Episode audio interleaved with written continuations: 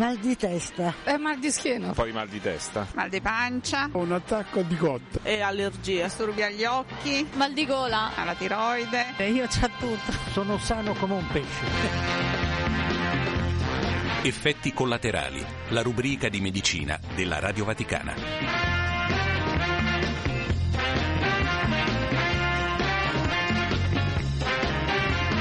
Benvenuti da Eliana Storia al settimanale di medicina effetti collaterali realizzato in collaborazione con i medici del Policlinico Gemelli e del Bambino Gesù. Oggi parleremo di menopausa e salute mentale in occasione dell'Open Day organizzato per martedì prossimo, giornata mondiale dedicata alla salute mentale. Poi andremo al Bambino Gesù per capire quali virus potrebbero interessare i piccoli e i giovanissimi.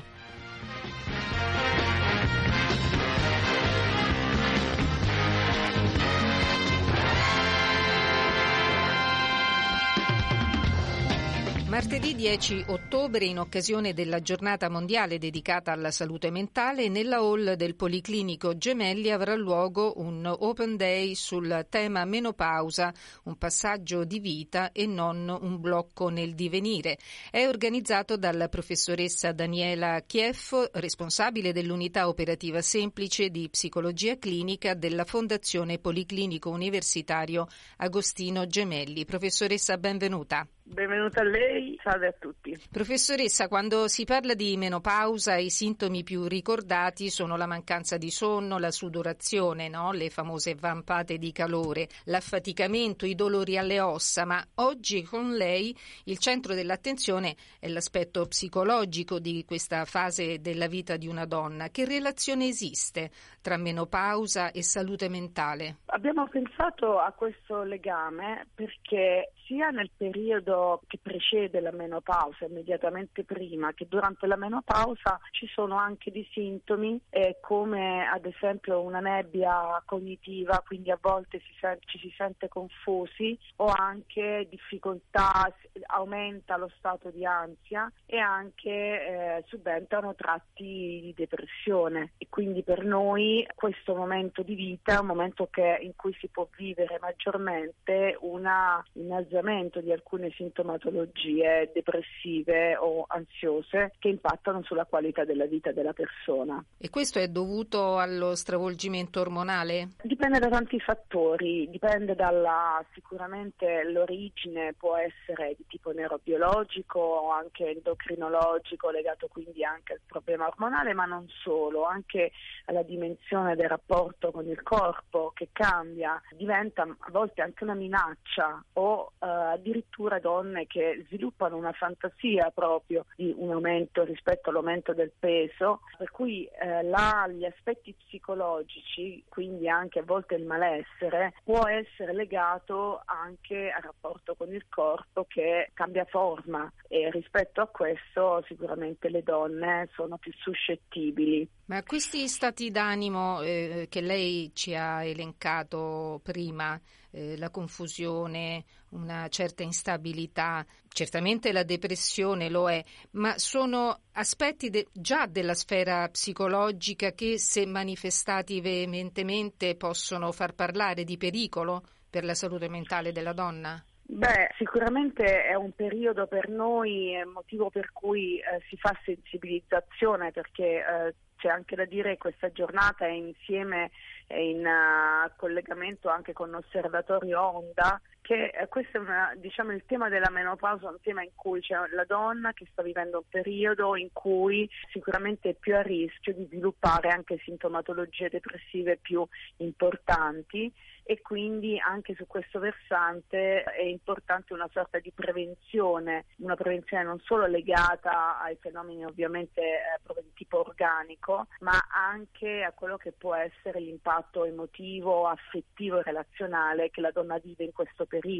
Quindi attenzione per noi eh, non è solo rivolto alle variabili diciamo, che entrano in gioco di tipo proprio eh, di regolazione anche organica, ma anche di quello che è il fattore psicologico per la donna durante la premenopausa e la menopausa. A proposito appunto del punto di vista affettivo, eh, se la donna in menopausa diciamo è una donna intorno ai 50 anni, presumibilmente è un'età in cui eh, se ha figli, questi figli dovrebbero essere circa trentenni e trentenni quindi lasciano o dovrebbero lasciare la casa di famiglia. È un momento triste questo che può provocare appunto tristezza tanto che se prolungata si potrebbe trasformare in depressione, cioè i figli che lasciano la casa della mamma e del papà. Sono contenta che mi fa questa domanda perché è uno dei temi importanti che affronteremo il 10 ottobre, perché eh, il periodo corrisponde a un momento di ciclo di vita della famiglia in cui i figli iniziano a crescere tanto da anche andare eh, uscire no, dal la casa e iniziare dei progetti di vita e quindi le donne si trovano a volte un nido vuoto, magari fino ad allora sono state proattive rispetto proprio all'accudimento, ma eh, all'improvviso tutto questo può eh, risultare eh, diciamo eh, non più valido, cioè quindi anche la relazione con i figli cambia rispetto a questo e quello che la donna era, che solitamente ha la funzione anche di, di, di sostenere no, all'interno della casa, dei legami anche di accudire, eh, in questo periodo di vita eh, le donne vivono anche questo cambiamento come anche un momento difficile e quindi la donna che ha difficoltà di adattamento ad un nuovo stile, ad un nuovo periodo del ciclo di vita, soffre e, e, quindi di conseguenza vulnerabile perché chiaramente durante un periodo diciamo anche di menopausa e di solito può succedere che queste donne sviluppano anche disturbi proprio psicologici e psichiatrici. Di conseguenza è chiaro che bisogna fare delle considerazioni rispetto al momento che la donna sta vivendo e che appunto è un momento, ecco perché il titolo non un blocco ma un divenire, perché la donna a volte crede che la sua funzione di mamma, la sua funzione di moglie sia terminata in qualche modo esatto, è, è, è terminata o, o fratturata. Professoressa, ci sono delle regole, dei consigli che le donne in pre o già in menopausa possono seguire per non alterare la loro qualità di vita e conseguentemente la loro sanità mentale, che sarà oggetto questo dell'Open Day che avrà luogo martedì prossimo? Sicuramente i fattori di protezione sono quelli eh, sia di creare quante più legami anche, eh, anche, fuori da casa, quindi comunque stabilire dei rapporti, degli interessi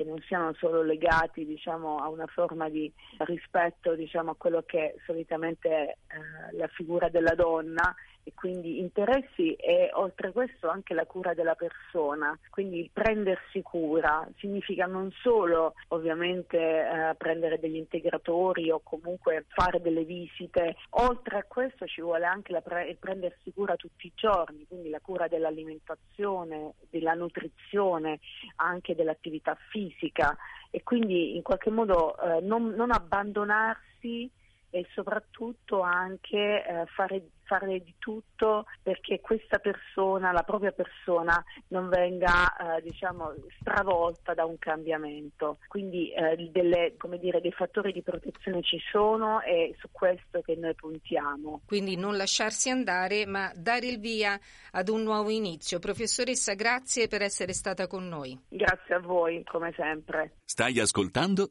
Radio Vaticana. Era la professoressa Daniela Chieffo, responsabile dell'unità operativa semplice di psicologia clinica della Fondazione Policlinico Universitario Agostino Gemelli.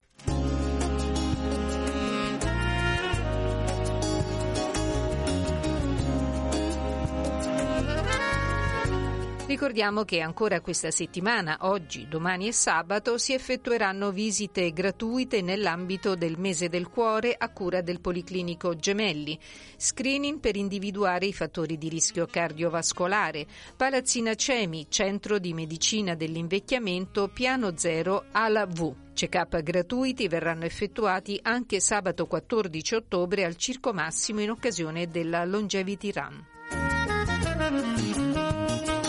Inoltre sabato 7 ottobre, sempre al Gemelli, avrà luogo una giornata di screening dermatologico dalle 9 alle 13 presso gli ambulatori di dermatologia piano nono alla D. I dermatologi coordinati dalla professoressa Ketty Peris, ordinario di dermatologia presso l'Università Cattolica di Roma, offriranno consulti gratuiti per favorire la diagnosi di una patologia ad oggi ancora troppo spesso sottovalutata, la cheratosi attinica, macchie della pelle che in alcuni casi possono evolvere in tumori della pelle. La prenotazione è obbligatoria sul sito www.derma-altopoint.it. Ora ascoltiamo un po' di musica, poi andremo al Bambino Gesù per parlare dei virus in circolazione in questo autunno-inverno che riguardano i bambini.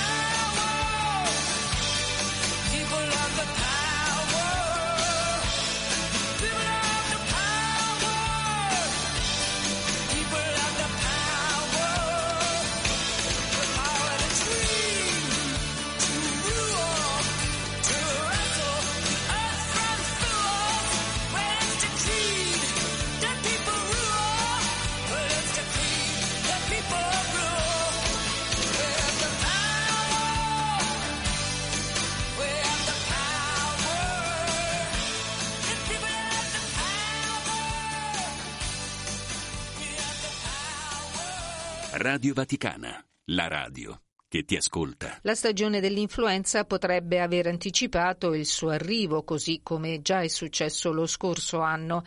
È possibile fare una previsione su quali virus verosimilmente sono attesi in campo pediatrico? Risponde il dottor Sebastian Cristaldi, responsabile del DEA, Dipartimento di Emergenza, Urgenza e Accettazione dell'ospedale pediatrico Bambino Gesù.